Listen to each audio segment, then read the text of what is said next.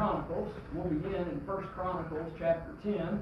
While you're turning, uh, thinking of Brother Doyle Ashford has uh, made me remember I need to get his contact information. I don't have that handy. So if McKay has it or Dad has it, somebody don't let me get out of here without getting his contact information. He was really a blessing to our family. And uh, we love and appreciate him, and I need to get in touch with him about a couple things.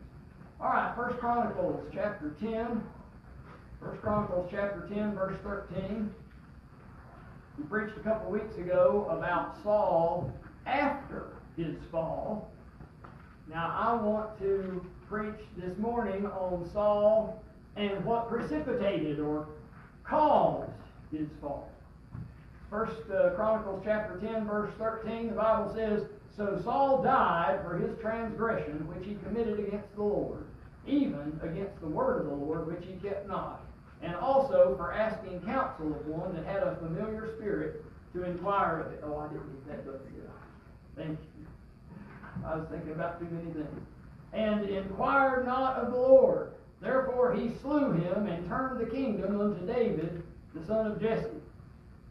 Your Heavenly Father, I pray that you'll come down and meet with us as we preach on Saul and the things that uh, preceded his fall. And Lord, I pray that we would guard against many of these same things in our own lives.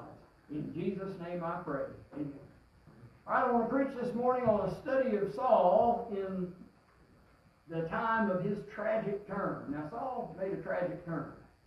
He was the one chosen of God to be the king. Now, it was not God's idea for Israel to have a human king. And Samuel was sad that they insisted upon that. And the Lord said, They haven't rejected you, but they've rejected me.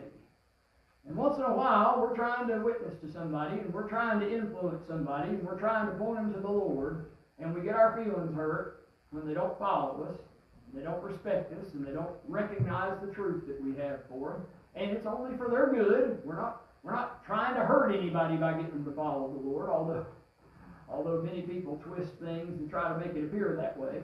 But we're doing it for people's good, and sometimes they don't want anything to do with us, and once in a while the Lord will have to remind you uh, they're not rejecting you, they're rejecting me. And it's good for you to remember that and not take things so personally. It would do a lot of good for a lot of us to realize it isn't all about you. Amen. And you don't need to get your feelings hurt every time something doesn't exactly go your way. And Samuel, Amen. great Samuel, one of the absolute great heroes of the faith in the Old Testament, no doubt about it, Samuel is way up there. But even Samuel got grieving, and the Lord had to rebuke even great Samuel and say, How long will you mourn for Saul, saying, I've rejected him? Hey, this thing is about God. And when God's chosen somebody, that's who we go with. And when He rejects somebody, we let them go. Because it's God, not us. But nevertheless, Saul is the first king of Israel. And he's the first of the kings to start very good and fall. Now, later, as we sometimes preach through the kings there in uh, Chronicles, and uh, we see that Amaziah did that. It says he did that which was right, but not with a perfect heart. And then the Uzziah did that which was right, as long as the priest was with him. Hey, be careful, folks. Be sure you're doing right because the Lord Jesus Christ is leading you. Amen. Amen. Now, I appreciate your loyalty and I appreciate your uh, going along with what we're trying to do here at Victory Baptist Church, but God help us never to think that it's what Bob Schofield wants. God help us to pull out a Bible and see that what we're doing, best we can tell, is going by word for word by what the Bible says. Amen. Now we're human and we're going to get some details wrong. I'm sorry to say it, but we will. But let's make sure we're following it and not any human, whether it be the pastor or a prominent member or a, a great lady or whatever. God help us to be following His word. But Saul's fall is so complete and it follows such a promising start that we have to inspect it a little closer and say, wait what's going on here? You know what I've seen in my life? I've seen plenty of Bible believing Baptists have a real promising start and then just quit and then just drop out. and then just go the other direction. And it's hit real close to home. You know what you do? You just keep going for God. Amen. Amen. Now, what traits caused Saul's fall? We'll look into that. First thing I want to notice is that Saul did have a, a promising background. Let's turn back to the parallel passage over to 1 Samuel chapter 9 It gives a little more uh, history, a few more details here. 1 Samuel chapter 9. Verse 1, the Bible says, Now there was a man of Benjamin whose name was Kish, the son of Abiel, the son of Zeror, the son of Becorath, the son of Aphiah, a Benjamite, a mighty man of power. So Saul came from this line. He was blessed with a good family. Amen. Isn't it a blessing when you have a father who is a mighty man of power? I have a goodly heritage. I'm blessed with things you can't see. I have a mother who knows how to pray. I have a father who stands for the truth. Remember that song? Saul had that kind of a background. Moses came from a real good background. Isaac came from a real good background. Father Abraham was his dad. Timothy came from a good background, even though his father isn't mentioned prominently at all. He had a grandmother and mother that loved the Lord Jesus. You know what you do if you find yourself in a, in a situation that isn't ideal? You do the best you can where you are. Amen. That grandmother and that mother brought Timothy up, and Paul said their faith is in you. Now, yes, we always want the ideal situation. Sure. If we can have it, amen. Let's take it. A father and a mother that love the Lord Jesus Christ and each other till death do us part, that's ideal. Yes. That's what you're shooting for. That is far and away, statistically, the best way to go. Amen. But you don't give up when everything ain't perfect. do You You keep being faithful to God. Amen. So Saul has a promising background, like so many others in the Word of God. 2 Timothy 1 5, Paul says, When I call to remembrance the unfeigned faith is in me. Isn't that interesting that he used that word? you want some, something being feigned, don't you? It means it's fake. There's plenty of fakery in churches? Plenty of people come in with a smile on their face and talking about Jesus, and that's about the last they think of him for the rest of the week, isn't it? When I call to remembrance the unfeigned faith that is in thee, which dwelt first in thy grandmother Lois and thy mother Eunice, and I am persuaded that in thee also. So he's blessed with a good family. I'll tell you something else though, he's blessed with good looks and a strong body. He's a lot like me here. You know, people come up to his shoulders about as tall as they got. That's like me, isn't it? I guess not. But uh, because of him, he had presence. When he showed up with that stature, when he showed up, you felt something. Amen. It's a blessing when somebody has a little power behind them. It's a help. It's not absolutely necessary. God has used people that do not have that. But that is a nice advantage that could be used well if you choose to. So he has a right background. He has good looks and a strong body. He kind of looked like a king. You could see him being the king. Modern politicians, they have to be camera friendly, don't they? Amen. Well, until this last one, and they just sort of made that one up as they go. but, but for most of modern history, you had to be somewhat photogenic. You had to look good for a camera. And it sure helps if your leader looks the part and has that feel about him. So Saul had uh, had that going for him. Good family background, blessed with good looks and a strong body, looked the part. Tell you something else, he had a pretty good attitude. Uh, verse 2, I don't think we read it, says he had a son whose name was Saul, a choice young man and a goodly, and there was not among the children of Israel a goodlier person than he. From his shoulders and upward, he was higher than any of the people. Then after talking about how good he looked, verse 3 said, And the asses of Kish, Saul's father, were lost. And Kish said to Saul his son, Take now one of the servants with thee, and arise, go seek the asses.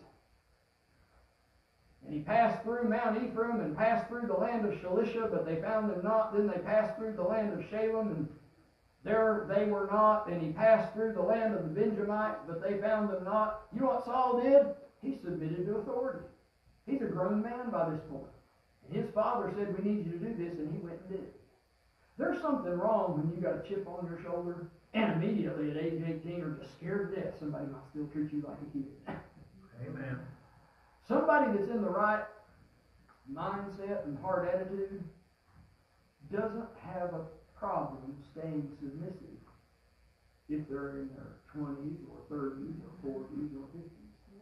Now, you should not try to force it on someone who is an adult, don't misunderstand. But there's something wrong when there's a chip on their shoulder wanting to prove it. You know what I'm saying? Mm-hmm.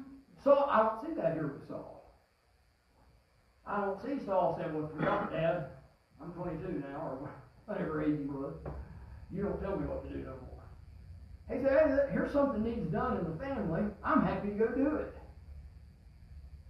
Ephesians chapter 6, the great New Testament verse on this says, Children, obey your parents in the Lord, for this is right. Honor thy father and mother, which is the first commandment with promise. You can still honor father and mother even as an adult. You can disagree with some details and still be honored. Word of God, in fact, says honor all men. It says giving honor unto the wife as unto the weaker vessel. We'd do good if we would honor people better. And sometimes standing for the truth, we have to take some difficult positions and we have to say some things that we normally wouldn't say. But let's don't use that as an excuse to dishonor people. I gotta admit, I've fallen into that some myself. Promising attitude. He not only had a promising background, he has a promising attitude. Submission to parents. Then he has respect for the man of God. Look at uh, verse 7.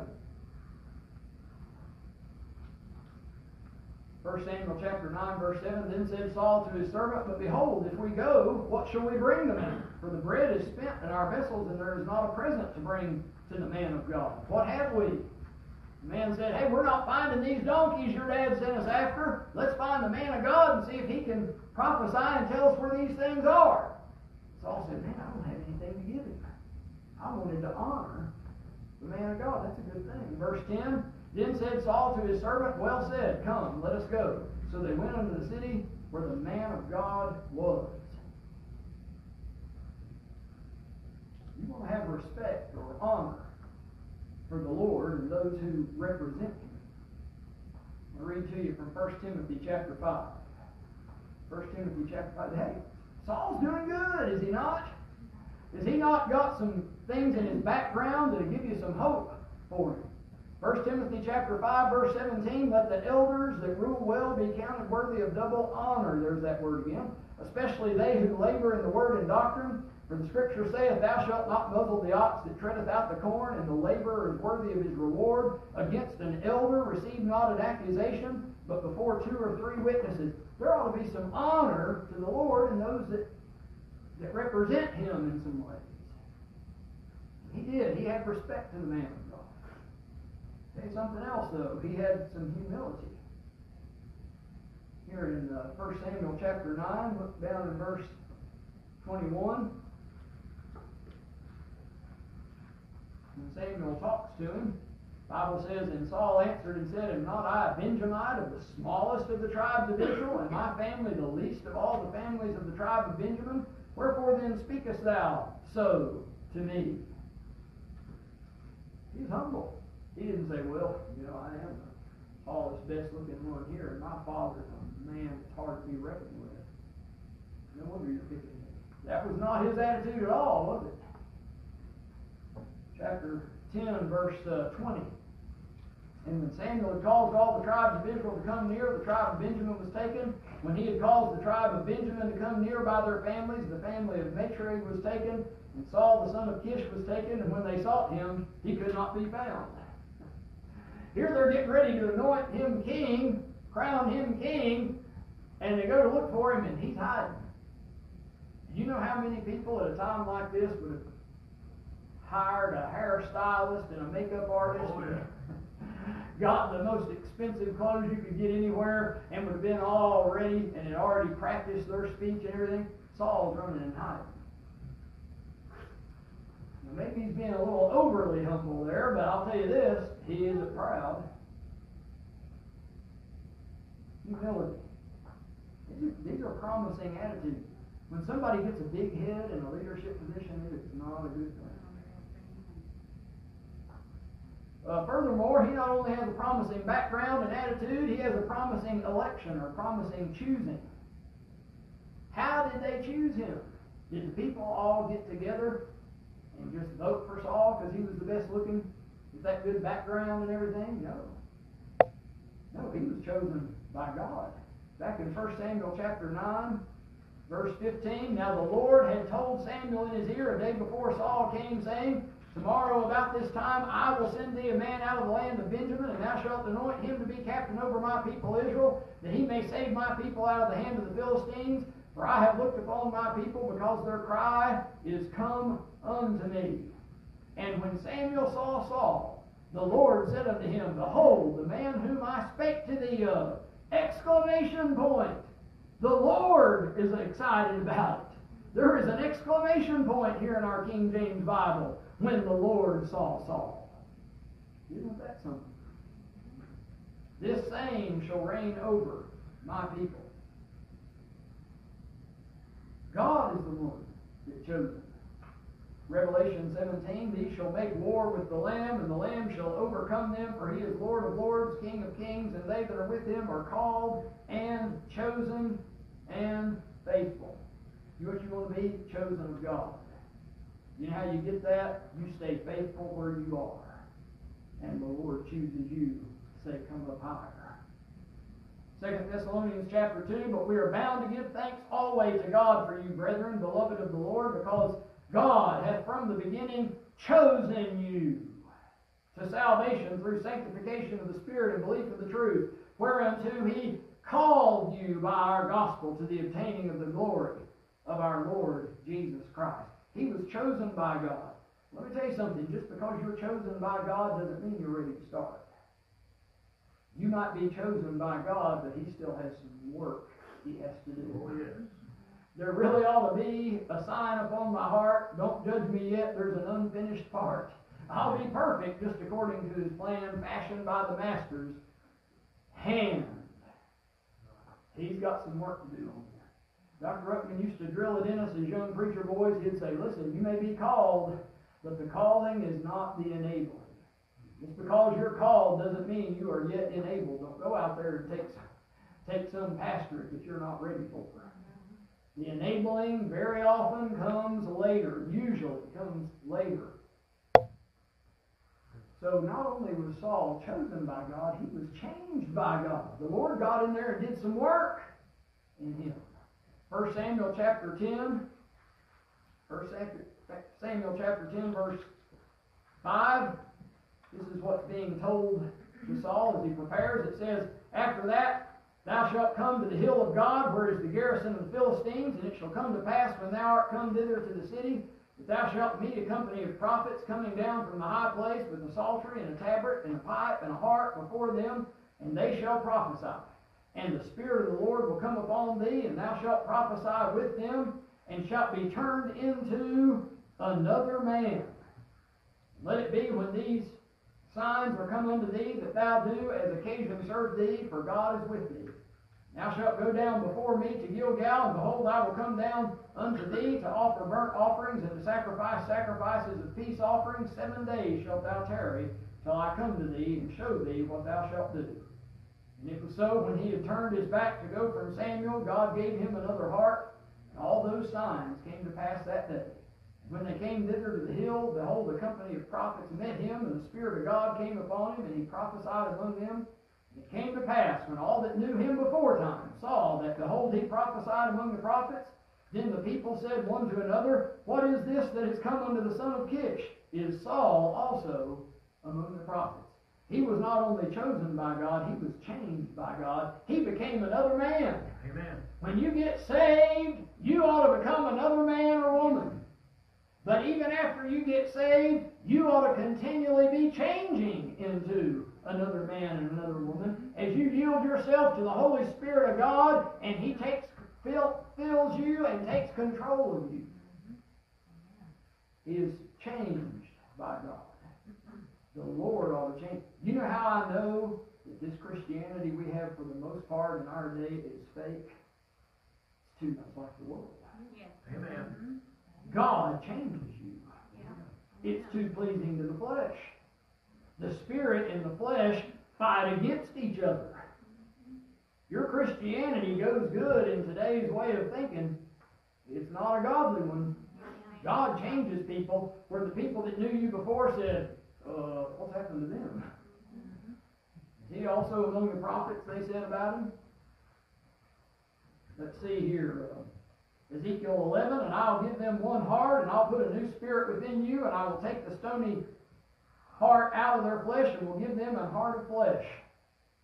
Ezekiel um, 18, cast away from you all your transgressions, whereby you have transgressed, and make you what? A new heart and a new spirit. For why will ye die, O house of Israel? Ezekiel 36, a new heart will I give you, and a new spirit will I put within you, and I will take away the stony heart out of your flesh, and I will give you an heart of flesh. I know there's some differences in the specifics of how he does it in the Old Testament and the New Testament, but in either place, God makes a change in you. Yes, he does. Psalm 51:10, create in me a clean heart, O God, and renew a right spirit within me. And sometimes after he's made that change, you have to go back and get it redone. Not when you get saved, don't, don't misunderstand. That's a one-time thing. Sometimes you have to get back in fellowship with him, don't you? He had a promising background, he had a promising attitude, he had a promising choice, chosen by God, changed by God. But there's something that worries us.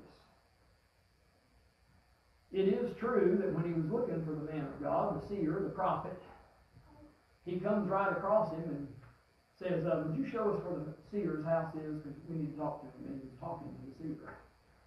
Saul didn't even know him. Hmm. That was the first little sign that something's, something's up. He's, he's not he's not exactly where we wish he would be. He's not as close as he should be. Then, uh, as he goes a little bit further into his uh, ministry, into his work, and look at 1 Samuel chapter 13. 1 Samuel chapter 13,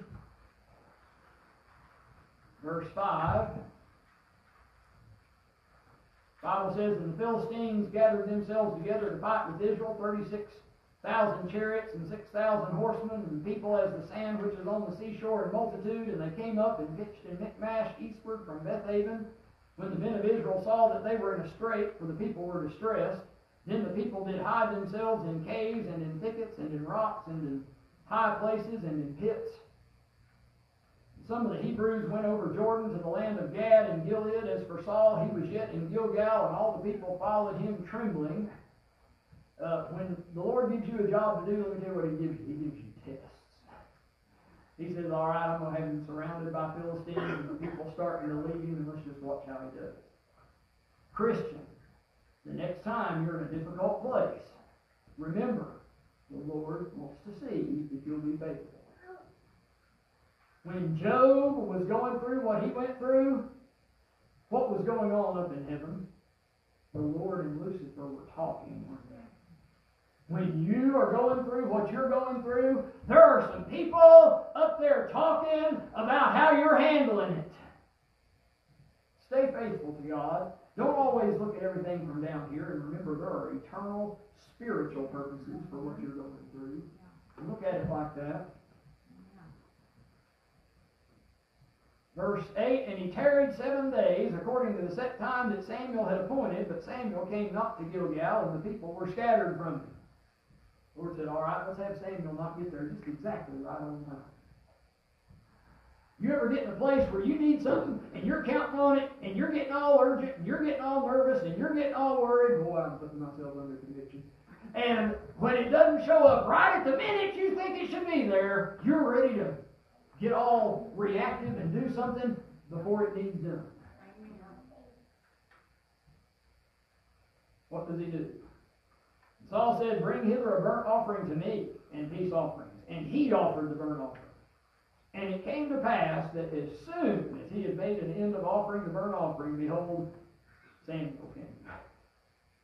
You know what will happen if you get yourself in a nervous tizzy and rush? Don't ask me how I know. Samuel will show up.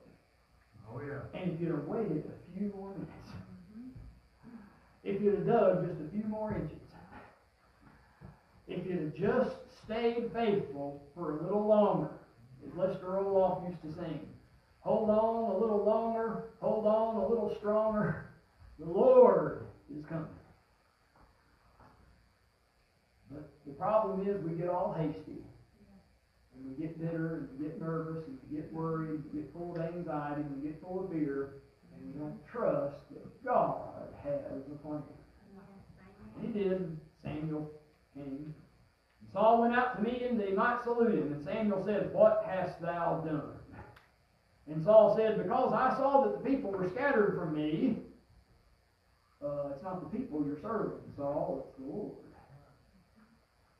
And that thou camest not within the days appointed, and that the Philistines gathered themselves together at Michmash. Therefore said I, the Philistines will come down now upon me to Gilgal, and I have not made supplication unto the Lord. I forced myself, therefore, and offered a burnt offering. Watch out for forcing things, especially in the heat of a nervous, angry, scared, frustrated, emotional moment. Boy, have I paid a price for that. Oh, yeah. He had a disturbing lack of regard here. After a promising background and a promising attitude and a promising choice being chosen, he has a lack of regard for God's commandment. Look at verse 13 when Samuel answers. He says, And Samuel said to Saul, Thou hast done foolishly, thou hast not kept the commandment of the Lord thy God, which he commanded thee. For now would the Lord have established thy kingdom upon Israel forever. What does he say? Thou hast not kept the commandment of the Lord thy God, which he commanded thee. You have a problem with God's commandment. People, when they start to get away from the Lord, let me tell you what they always have a problem with. The rules. They can't stand God's commandments and God's rules. And they build a whole theology on, oh, it's a relationship, it's not rules, it's not rules. And there's some truth to that. But it's also true that keeping people's rules is what keeps you in a good relationship with them. That's true too. Now, do you see Saul here going, Lord, don't worry. No, I didn't keep your silly rules, but I had the right relationship with you. I was seeking you. Samuel says the problem is you didn't keep the. And also for God's law in general. I'll read to you from a parallel passage in Second Chronicles chapter 26. Or From another passage speaking of these things.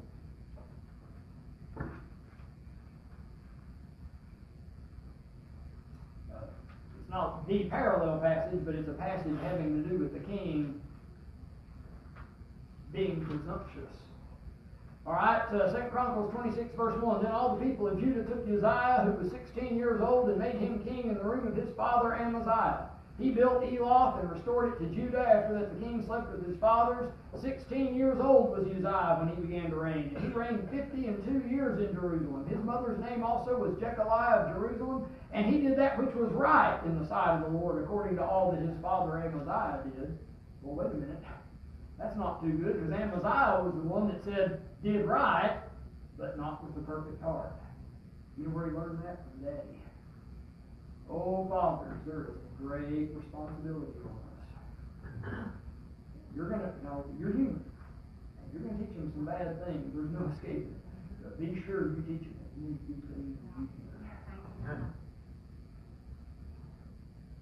Verse 5, and he sought God in the days of Zechariah, who had understanding in the visions of God. So at first he learned from his dad, and then he learned from Zechariah the priest. And as long as he had Zechariah around, he sought God. Hey, folks, Don't base your Christianity on your favorite teacher, your pastor, your favorite evangelist, or anybody else. Base your Christianity on Jesus Christ and the King James Bible. Amen.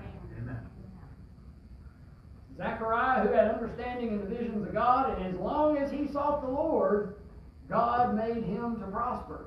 Now look down at verse 15. It tells about all how great Uzziah is doing. Says, And he made in Jerusalem engines invented by cunning men to be on the towers and upon the bulwarks to shoot arrows and great stones withal, and his name spread far abroad, for he was marvelously helped till he was strong. Verse 16. But when he was strong, his heart was lifted up to his destruction. For he transgressed against the Lord his God and went into the temple of the Lord to burn incense upon the altar of incense. Just like Saul offered the sacrifices, Uzziah started burning the incense. And Azariah the priest went in after him, and with him fourscore priests of the Lord that were valiant men, and they withstood Uzziah the king, and said unto him, It appertaineth not unto thee, Uzziah, to burn incense unto the Lord, but to the priests, the sons of Aaron, that are consecrated to burn incense. Go out of the sanctuary, for thou hast trespassed, neither shall it be for thine honor from the Lord God. Then Uzziah was wroth, and had a censer in his hand to burn incense. While he was wroth with the priests, the leprosy even rose up in his forehead before the priests in the house of the Lord, and from beside the incense altar. And Azariah the chief priest and all the priests looked upon him, and behold, he was leprous in his forehead, and they thrust him out from thence. Yea, himself hasted also to go out, because the Lord had smitten him. And Uzziah the king was a leper unto the day of his death, and dwelt in a several house, being a leper, for he was cut off from the house of the Lord, and Jotham his son was over the king's house, judging the people of the land. He started burning that incense, which it was not his job to do. And when the priest corrected him, he got so angry, he was wroth, and the madder he got, the more the leprosy spread until everybody saw it. And they said, You better get out of here, you're up with leprosy. And he himself was in a hurry to get out of there. Now, he thought Uzziah was doing good. But he presumed well, as good as I'm doing, I can just burn incense too, I guess. And just pulled his britches up and started doing what he thought he would be right. Forced himself rather than just following what the book said. Trust and obey. Saul likewise had a disturbing lack of regard for God's individual commandment and God's law in general. Then we read that he had a disturbing lack of reason. Back in 1 Samuel, look over at chapter 14. After a lack of regard, he headed to a lack of reason. Let me tell you what happens when you don't regard something, you don't honor something, you don't respect something like you should, but you don't repent. Now, we all find ourselves once in a while overstepping. Once in a while, we said something that was dishonoring to an authority figure, and we shouldn't and we realize it, and we go back and make it right. That's just you being human. I'm not here to beat up anybody who has occasional slip ups. We all do. But it's a different thing when you don't repent. It's a different thing when you go on still in your trespassing. Mm-hmm. Then the Lord starts messing with your mind. I don't know how many times Dr. Ruckman told us about these scholars correcting their Bible and correcting their Bible, and he says the more they did it, the more God messed with their minds. Pretty soon you're doing things and saying things and believing things and going bullheaded forward in some things that you know isn't right. But you've hardened your heart to the point you can't think correctly. So Saul went from a disturbing lack of regard to a disturbing lack of reason. Chapter 14 of 1 Samuel uh, to verse uh, 24, I think, is where I'm looking for. And uh, the people are distressed and in a hard time. And Saul starts making rash decisions and illogical commands and things and sticking with them all hard-hearted and stubbornly. And the Bible says in 1 Samuel 14, 24, And the men of Israel were distressed that day, for Saul had adjured the people, saying, Cursed be the man that eateth any food until evening, that I may be avenged of mine enemies. So none of the people tasted any food. Saul's getting just way overbearing and controlling. He says, We're not out here fighting for God's people. We're not out here fighting God's battles. These are my personal enemies, and I'm the king, and you better listen to me, and don't you eat one bite of food. Now, can you tell, imagine telling a bunch of soldiers not to eat food?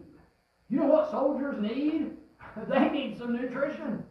I mean, I admire the soldiers that, that soldier on when it's not available. I sure tip my hat to them. God bless them. But if it's at all available, that'll help them fight better. That'll help them be more alert. That'll be more. That is true. The last thing you want to do is tell a bunch of soldiers not to eat, and especially not because I got to be avenged on mine enemies, and I'm the king, and you do what I say, and you show that you're I'm in control, and he just he's not reasonable. Bob Jones Sr. used to say, "Good men are always reasonable." Whenever you see somebody that won't be reasonable, you know there's something wrong with that man. Even if it's just temporary, even if it's in a temporary fit of temper, he's, he's gone nuts. You might better watch temper? Men and women and boys and girls, because that's one that goes across the board. You will say and do things you will regret. Oh, yeah. It'll damage relationships. It, it'll be a miracle if you get them back.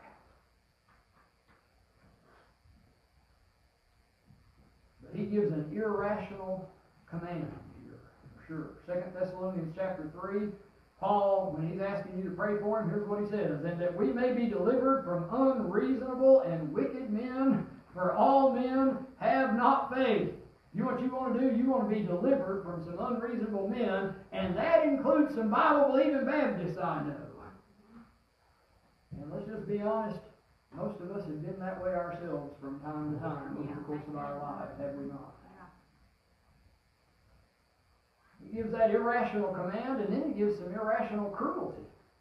Then in verse 27, as you know, his son, Jonathan, the great friend of David and a great warrior in his own right, wasn't even there when the command was given.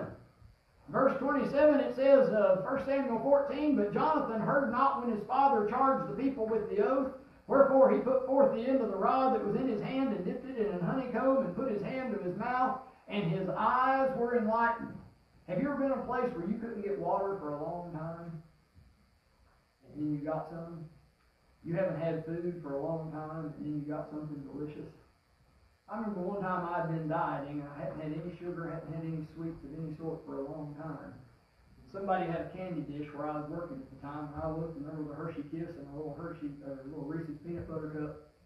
And I got one of each of those, and I was busy working, I put them in my mouth and started working, all of a sudden, the flavor of that chocolate and peanut butter hit me. I couldn't even concentrate. I hadn't had any sweets in a long time. I mean, my mind just went totally blank with ecstasy. now, you know what's going on here with Jonathan? He hasn't had anything to eat, and he gets a little bit of that honey, that sweet honey that God made for us. I mean, the Hippocratic Oath, Hippocrates, somebody said his most prescribed thing was honey. We probably ought to be eating a little bit more honey than we do. But be that as it may, it's, it's good for you and it's sweet and it tastes good. And it was refreshing. And when he just got a little honey, whoa, how it refreshed him. It, his eyes were enlightened. And so, of course, he would. That's what all those poor soldiers were going through. Where just a little taste of something would have been such a relief to them. And yet, look at Saul's reaction to that. 1 Samuel chapter 14.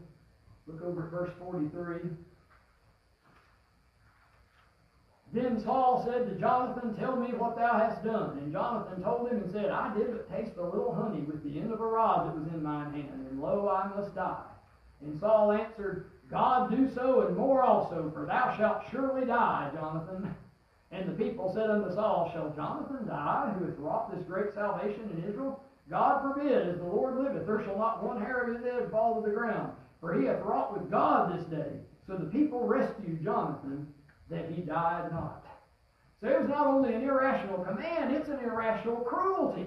When you even have somebody that wasn't even there to even hear the command, and all he did was get a little bit of honey, and he's the one that saved your whole stinking army, you don't say, Yeah, I am going to kill you. I don't care if you're my son or who you are, because what I said goes. And you're getting irrational there, buddy. Amen.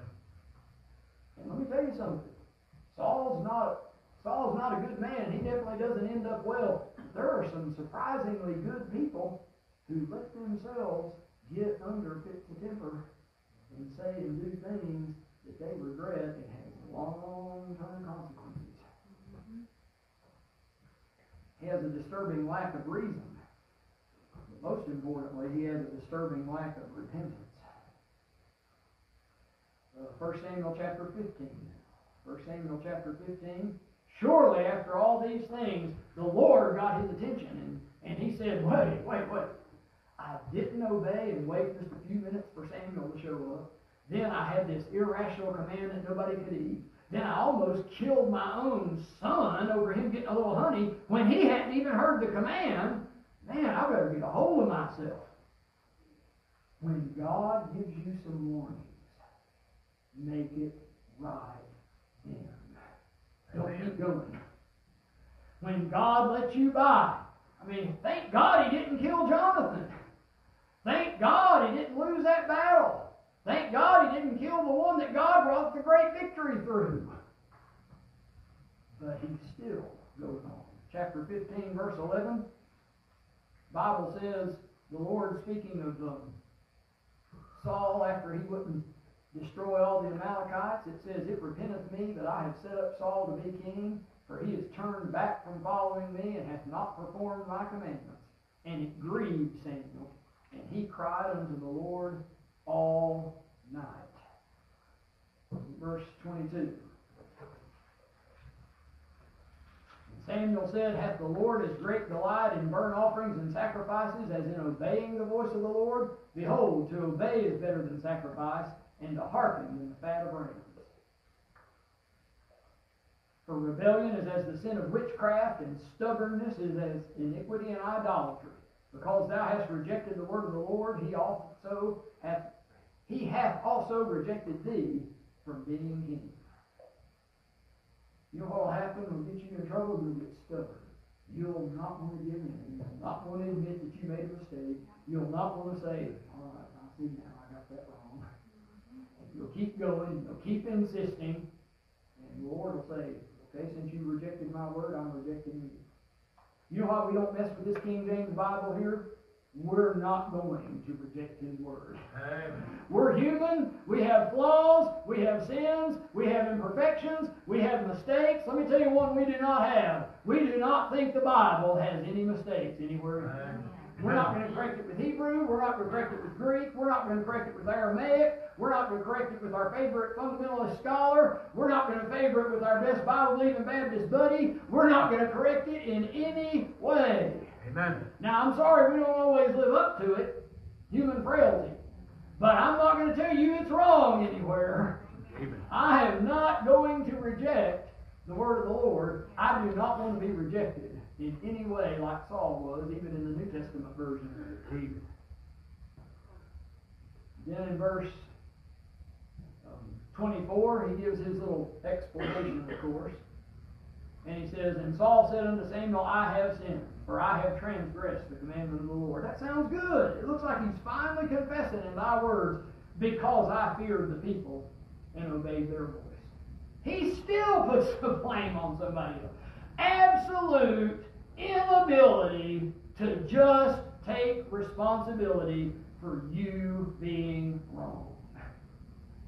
Do you know how many people there are that even when they begin to confess say, I'm sorry, I'm sorry, you're right, I shouldn't have went along with that mean husband of mine.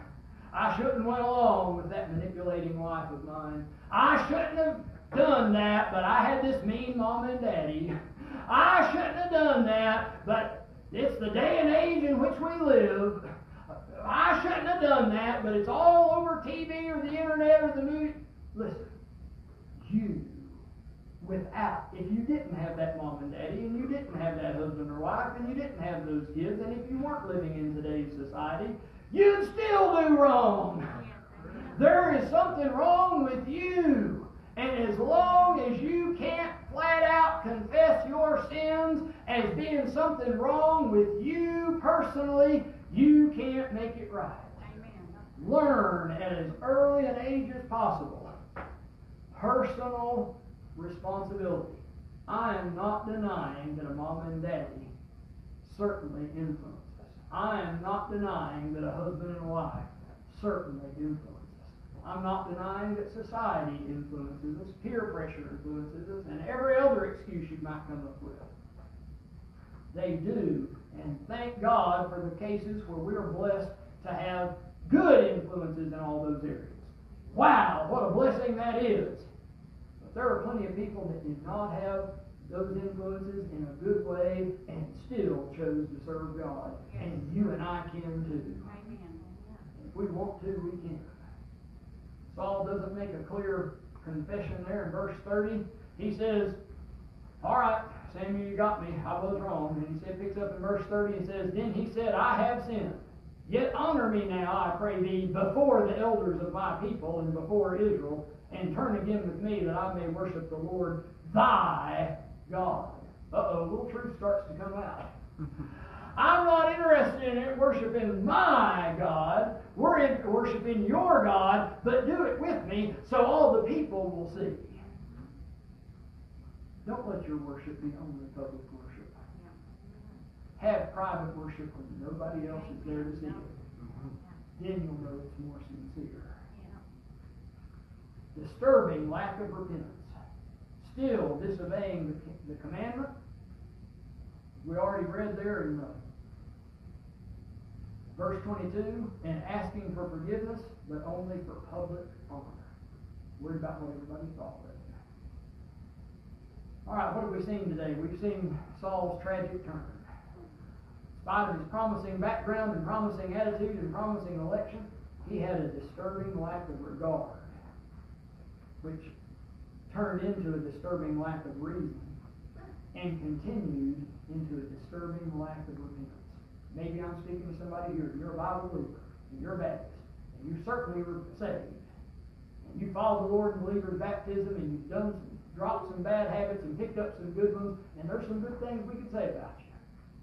But look out, there'll be something that you'll regard lightly. There'll be, I don't know what it might be. It might be lack of respect for parents. It might be lack of respect for the Word of God. It might be, and you just take it lightly. It might be a lack of respect for a good Bible believing local church. You'll just take these things too lightly. And that'll turn into a lack of reason. It'll turn into a lack of repentance. The Bible says, Brethren, if a man be overtaken in a fault, ye which are spiritual, restore such an one. In the spirit of meekness, considering thyself, lest thou also be tempted. So let's be careful to keep our heart attitude from falling away. My son, keep thy heart with all diligence, out of it are the issues of life. My son, give me thine heart, he says in Proverbs. How much more when we study a great man with great promise? In spite of your standing, take heed lest you fall by disobedience, by unreasonableness, and by lack of repentance especially. Dear Heavenly Father, we thank you for this opportunity to read and study your word. God, I pray that you'll take these things and I pray you'll help us to remember the next time we hit a place where we start to disregard the importance